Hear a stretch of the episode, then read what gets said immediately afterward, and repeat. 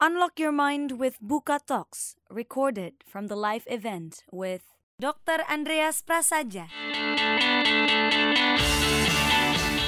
Menjaga tidur yang sehat adalah langkah cerdas untuk meningkatkan produktivitas.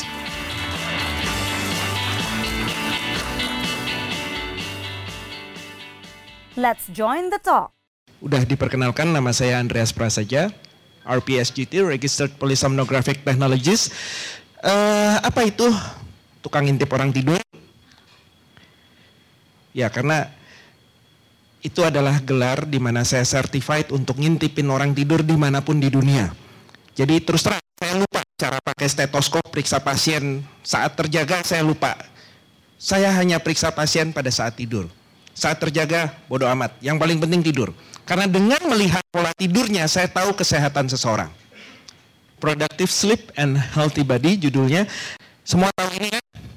Alarm. Kalau sekarang udah jarang yang pakai jam ini seperti ini. Kebanyakan sekarang adalah pakai apa? Handphone. Nah, dari Anda pasti kebanyakan setiap pagi harus pakai alarm untuk bangun ya.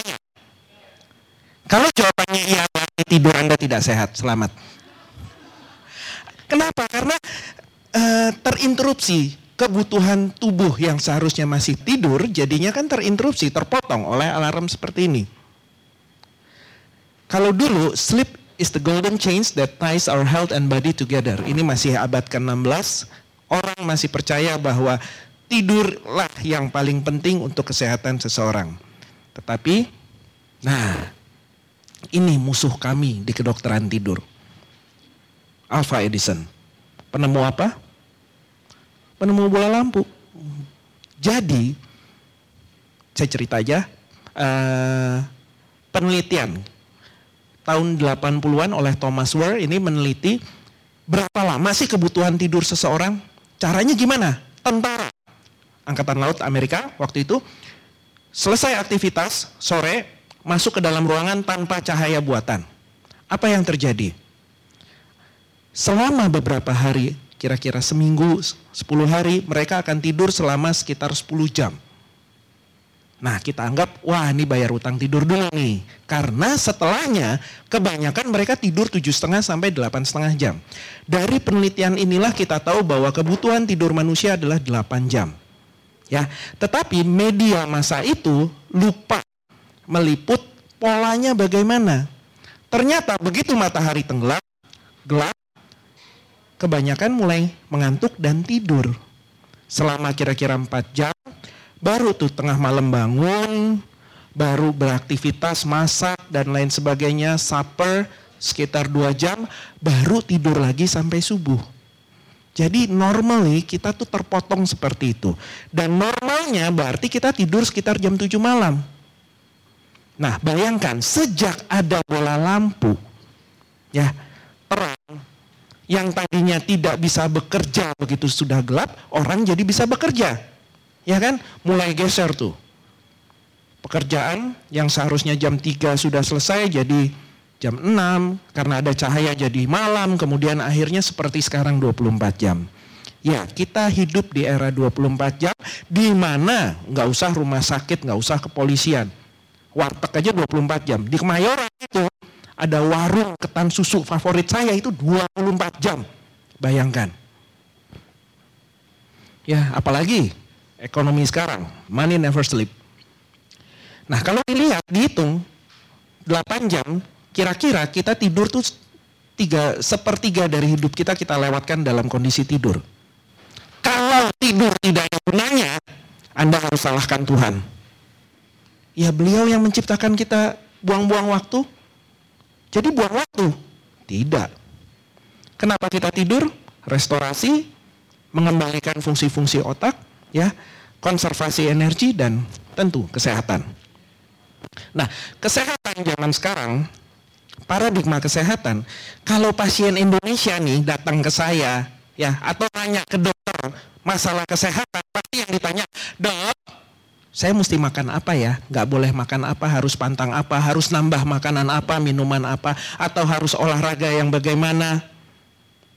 Tetapi sekarang paradigma kesehatan kita kenal dengan triumvirate of health. Jadi untuk mencapai kesehatan yang optimal kita perlu ketiganya. Nutritional balance, exercise, dan yang menjadi dasar tidur. Tanpa kesehatan tidur segala nutrisi yang dijaga percuma. Tanpa kesehatan tidur olahraga berlebihan juga malah akan jadi penyakit. Contoh ada uh, penelitian kami tapi yang di Inggris sih sudah ada dua atlet triathlon yang ternyata saat latihan terkena serangan jantung. Padahal ya atlet kurang sehat apa. Kemudian 90% pensiunan atlet NFL American Football itu jantungnya bermasalah. Kenapa? Snorer. Kemudian banyak orang yang gagal langsing ya udah diet, udah olahraga, gagal langsing. Karena apa? Tidurnya kurang. Kalau mau langsing tidurnya harus cukup. Pertanyaan saya gampang. Tukang nasi goreng, tek tek tek tek tek, jualannya jam berapa? Hmm. Laku kalau siang. Enggak, kenapa? Karena ngantuk. Orang yang mengantuk, otak yang mengantuk secara otomatis akan craving mencari zat-zat yang rasanya asin, manis, dan gurih. Itu udah otomatis. Jadi mau sehat, mau langsing, tidur. Gampang kan? Nah, ini komplikasi dari insomnia. Sebenarnya bukan komplikasi insomnia saja, tapi komplikasi akibat dari semua penyakit tidur. Ada banyak penyakit tidur. Psikologis, ya, bisa dibaca. Daya tahan tubuh yang buruk. Daya tahan tubuh manusia hanya bekerja optimal pada saat tidur. Penelitian di Inggris pada wanita yang langsing, sehat, olahraganya uh, rajin, nutrisinya terjaga dengan baik, yang durasi tidurnya kurang dari 7 jam, memiliki resiko kanker payudara hingga 47 persen. 47 persen bayangkan. Besar sekali. Ya, kegemukan, peningkatan tekanan darah, penyakit-penyakit jantung, dan resiko diabetes. Semua penyakit tidur. Nah, masalahnya musuhnya kedokteran tidur tuh bukannya insomnia, bukannya tidak bisa tidur, tapi ini kantuk. Orang kantuk tuh gimana? nguap, ketiduran. Bukan. Mulai dari turunnya konsentrasi, ceroboh, absent minded, itu tanda-tanda ngantuk. Dan manusia modern kalau ngantuk yang dicari apa? exactly. Ya, kafein, minuman penambah energi itu yang dicari. Ada yang mikir, semalam kayaknya tidur saya kurang deh. Nggak ada kan? Nah, padahal kalau seperti itu apakah bisa produktif? Kalau dari kami, menjaga tidur yang sehat adalah langkah cerdas untuk meningkatkan produktivitas. Bayangkan kalau Anda deadline, kerja terus sampai larut malam, hasilnya baik nggak? Nggak akan baik, mendingan tidur pagi bangun, baru dikerjakan hasilnya akan lebih baik. Karena hanya pada saat tidurlah performa otak Anda dijaga dibangun hanya pada saat tidur, tidak ada yang lain. Ya. Nah, saya sudah sempat ngobrol-ngobrol tadi saya sudah nyatakan bahwa kebanyakan pasien saya itu bukan karena stres banyak masalah lalu tidak bisa tidur, justru sebaliknya. Karena gangguan tidur, karena penyakit tidurnya jadi stres. Sore udah mikir, aduh ntar gimana ya? Bisa tidur nggak ya? makin stres build up, makin malam, akhirnya nggak bisa tidur. Itu kita sebut kita sebut sebagai bed fever, demam ranjang. Ini dari American Psychological Association tahun 2014 ya. Ya kebanyakan orang nggak bisa tidur. Nah masyarakat kita sekarang adalah masyarakat pecandu stimulan. Stimulan yang paling ringan dan legal saat ini adalah kafein dan nikotin. Sehingga dengan adanya gangguan uh, tidur, konsumsinya jadi meningkat dan sulit. Beberapa pasien saya mengaku uh, mengalami kesulitan untuk menghentikan rokok karena ya ngantuk. Setelah tidurnya sehat, lebih mudah untuk menghentikan kebiasaan merokok. Nah, drowsy driving perlu saya tekankan mengendara dalam kondisi mengantuk itu sama bahayanya dengan dalam kondisi mabuk. Jadi lebih berbahaya karena apa? Nyetir, uh, mulai ngantuk. Bukan ketidurannya yang kita khawatirkan, tapi mengantuk saja sudah bahaya. Kenapa? Konsentrasi, kewaspadaan, refleksnya udah buruk. Ini kan sebentar lagi mudik nih, ya kan? Ini jadi sangat penting. Keselamatan itu nomor satu disebabkan oleh kelalaian manusia. Ya, dan sekali lagi, jadi lebih berbahaya karena apa? Karena ketika berkendara mulai mengantuk, ah masih kuat, dikit lagi, satu kilo lagi, dua kilo lagi ada Starbucks. Lanjut. Eh, baru berapa ratus meter ada sesuatu yang mendadak dan tidak bisa menghindar. Bahaya kan? Dan uh, coba lihat data.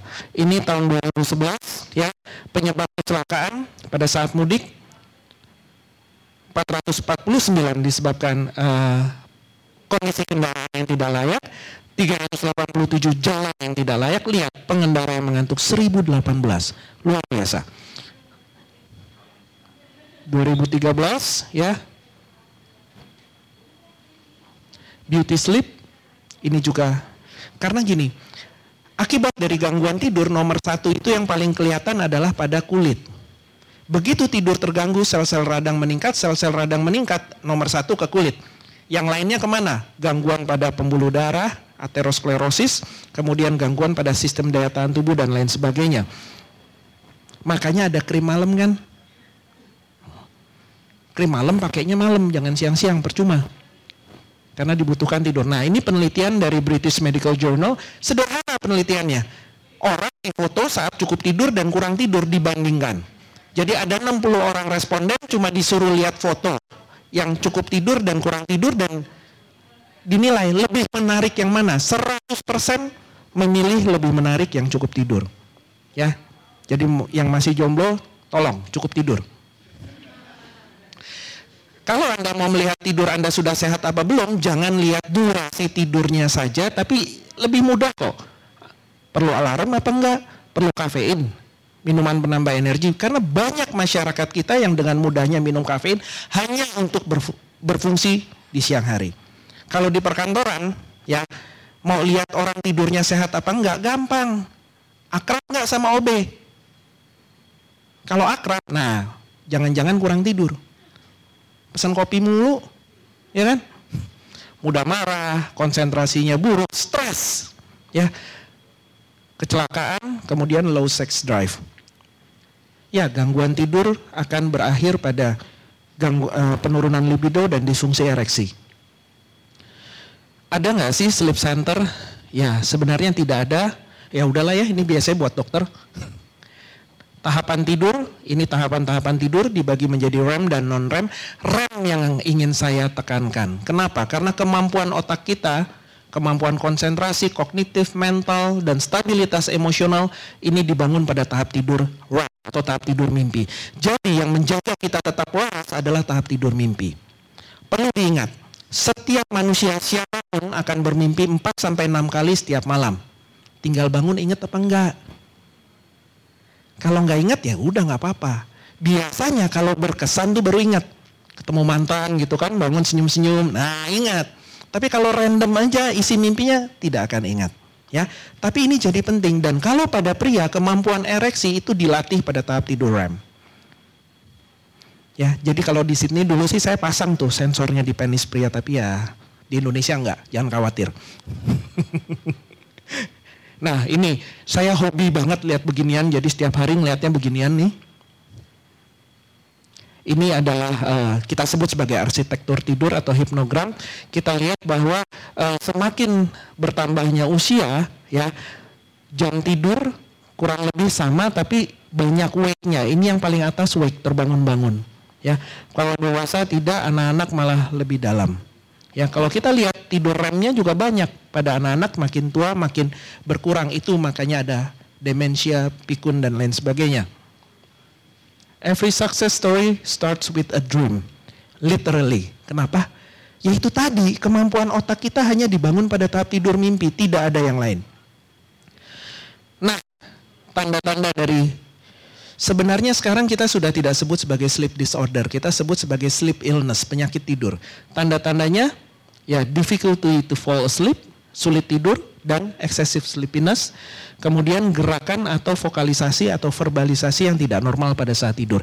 Banyak sih sebenarnya gejala-gejala penyakit tidur, tapi yang utama ini. Susah tidur semua orang udah tahu, insomnia. Ya, kemudian gerakan atau vokalisasi yang tidak normal terjadi pada saat tidur itu masuk dalam kategori parasomnia namanya. Kemudian yang kantuk berlebihan ini disebut sebagai hypersomnia atau ya kantuk berlebihan. Insomnia semua orang udah tahu. Nah pemeriksaannya ini suruh catat. Jadi jangan pikir di direkam gelombang otaknya dicari mana yang bikin nggak bisa tidur. Enggak. Gampang saya suruh catat aja. Dan insomnia tuh nggak cuma Stres loh, banyak. Salah satunya apa? Delayed sleep phase, advanced sleep phase, apa itu? Itu masuk dalam golongan gangguan irama biologis. Biasanya di usia-usia ini, ya. Tarik nafas dulu. ya, di usia-usia pertengahan 20-an itu banyak insomnia jenis delayed sleep phase. Bukannya nggak bisa tidur, bisa tidur, cuma jamnya aneh. Jam 3, jam 4, selalu bisa tidur tapi jam itu. Ngobatinnya gimana ya? Bukan obat tidur, kita geser kembali ya dengan kognitif behavior therapy, dengan bright light terapi, terapi cahaya. Karena kita uh, eh, 24 jam kan sekarang cahaya terang terus. Nah ini yang harus kita atur. Parasomnia, gerakan atau vokalisasi yang tidak normal terjadi pada saat tidur, sleepwalking, sleep talking, sekarang banyaknya sleep texting. Sama pura-pura sleep selfie juga banyak sih. Tapi nggak beneran tidur itu. Tapi sleep texting yang sekarang banyak. Kenapa? Karena uh, bentuk uh, komunikasi kita kan sudah mulai bergeser dari verbal ke texting.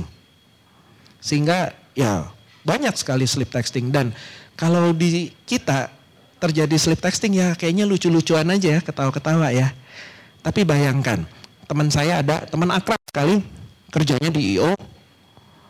Biasa kadang terus Suatu kali dia tidur baru sekitar jam 5 menjelang tidur dia masih whatsappan gitu ya. Dia marah-marahin soal bos nih. Wah si bos begini, si bos gini, gini, gini. Kirimnya ke si bos. Cilaka.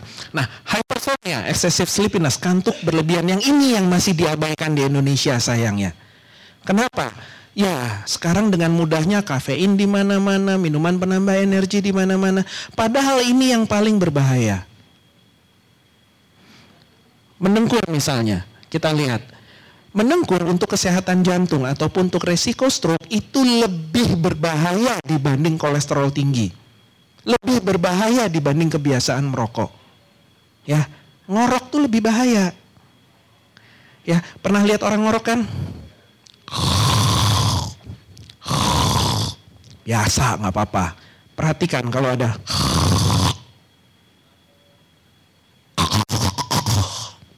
Pernah lihat yang seperti itu? Tahu apa yang terjadi? Henti napas saat tidur. Kita sebut sebagai sleep apnea. Penelitian kami dari uh, di Indonesia kita dapat oh bukan di Indonesia di Jakarta data kasarnya kita dapati 20% penduduk Jakarta kira-kira itu sebenarnya menderita ini. Gejalanya apa? Mendengkur. Kedua hypersomnia, kantuk yang berlebihan. Jadi sekali lagi mendengkur sangat berbahaya untuk keselamatan, kesehatan, produktivitas dan kualitas hidup. Keselamatan. Kalau di negara-negara maju pendengkur itu nggak boleh berkendara, SIM-nya harus ditahan. Dokter yang tidak e, merekomendasikan untuk menahan SIM-nya itu malpraktek. Ya. Kemudian untuk kesehatan, mendengkur sleep apnea menjadi penyebab dari hipertensi, diabetes, berbagai penyakit jantung, stroke, impotensi, depresi hingga kematian. Sudah banyak kan orang yang meninggal pada saat tidur. Kita tahunya apa? Serangan jantung. Ya kan? Ya benar serangan jantung, tapi satu-satunya pemicu serangan jantung pada saat tidur apa? Sleep apnea, menenggur. Kemudian ada satu penelitian internasional yang men, uh, meneliti orang stroke. Tahu nggak? Serangan stroke di dunia itu paling sering terjadi di mana? Di rumah. Ada yang tahu? Di mana? Kamar mandi, benar. Tapi ternyata bukan salah kamar mandinya atau apa. Kapan ke kamar mandinya? Bangun tidur. Tengah malam, subuh-subuh bangun tidur. Nah itu dia. Kenapa? Karena kadar oksigen manusia sedang rendah-rendahnya dan beberapa hormon sedang naik dan sedang turun. Itu menjadi faktor risiko utama. Ya, oksigen sedang rendah-rendahnya. Kalau penderita sleep apnea, ya oksigennya jelas rendah sekali. Ya, jadi penyakit uh, sleep apnea ini banyak menyebabkan ya sekali lagi penyakit jantung. Nah, kita lihat ini saluran nafas, Pak, ya. Begitu tidur lidah terjatuh jadi sempit sehingga tekanan di area ini tinggi mengakibatkan area lunak ini akan jadi bergetar. Ini bikin suara ngorok. Ngorok apa? Udaranya masih lewat. Tapi lihat, kalau terjadi seperti ini, terhambat. Padahal gerakan nafas masih ada. Ya, sekarang bayangkan, gerakan nafas masih ada, salurannya tersumbat, tekanan dalam dada kan jadi tinggi. Tekanan yang tinggi di dalam dada akan menghimpit apa di dalam? Jantung, jantung akan bekerja terlalu berat pada saat tidur. Inilah yang menyebabkan uh, ya pada saat terjaga tidak terdeteksi, tapi kalau diperiksa tidurnya baru akan terdeteksi adanya kerja uh, jantung yang lebih keras dibanding normal. Nah ini berbagai penelitian, angkanya luar biasa, kita lihat. Ini data-data padahal masih 90-an dan 2000-an, sekarang sudah lebih mutakhir, lebih banyak lagi. Ya, Nah kita lihat seperti hipertensi, 45% loh. Ya, Kemudian drug resistant hypertension adalah hipertensi yang tidak mempan dengan pengobatan, masih mengalami uh, peningkatan tekanan darah. Nah, itu semua disebabkan oleh sleep apnea. Nah, ini ini ini uh, semua dokter pasti tahu ini dokumen ini GNC7 namanya. Ini tata laksana hipertensi. Sekarang sudah sampai 8. Nah, kita lihat ini kalau orang hipertensi dokter wajib melakukan ini tahapannya. Nah kita lihat risk faktor, faktor risiko dari penyakit kardiovaskular, kurang olahraga, kegemukan, kolesterol, diabetes, merokok, faktor risiko. Kita lihat penyebab hipertensi nomor satu. Ini dari tahun 2003 loh. Nah ini kerjaan saya, polisomnografi, in lab sleep analysis. Enggak kayak gini, enak kok. Seperti ini kira-kira, ya. Nah, jadi pasien saya minta menginap satu malam di laboratorium tidur ditempelkan dengan berbagai sensor direkam dan keesokan harinya baru saya baca. Nah, perkembangan yang terbaru sekarang alat juga sudah ada yang portable pada kondisi-kondisi khusus tidak semua kondisi pasien bisa bawa pulang alatnya, pasang sendiri, tidur, pagi dikembalikan baru saya analisa. Enak ya jadi saya? Enak banget. Nah ini yang seru saya baca. Saya sih senang banget. Ya, ya sekali lagi biasanya ini saya tunjukkan buat dokter-dokter.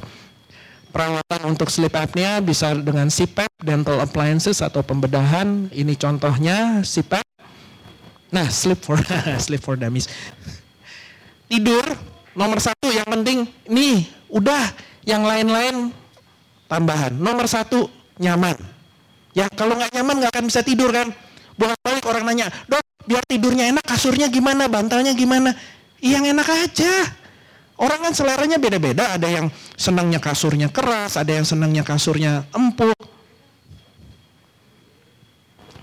Harus sejuk, itu juga setiap orang akan berbeda. Cahaya harus cukup uh, redup karena melatonin hanya dikeluarkan oleh otak pada saat gelap. Kalau terang tidak. Ya, jadi tidur harus gelap, bukan gelap sama sekali ya adalah lampu baca sedikit ya uh, sleep ritual persiapan tidur uh, separate sleep environment ini biasanya untuk kalau punya anak kecil ya sebaiknya terpisah sleep schedule yang teratur kenali jadwal biologis Anda, Anda enaknya tidur jam berapa? Kalau memang jam biologisnya tidurnya lewat tengah malam ya udah tidurnya lewat tengah malam aja nggak apa-apa. Gak usah dipaksain jadi jam 9, jam 10 nggak usah. Ya, cuma bangunnya yang siang ya. Jangan bangun pagi-pagi.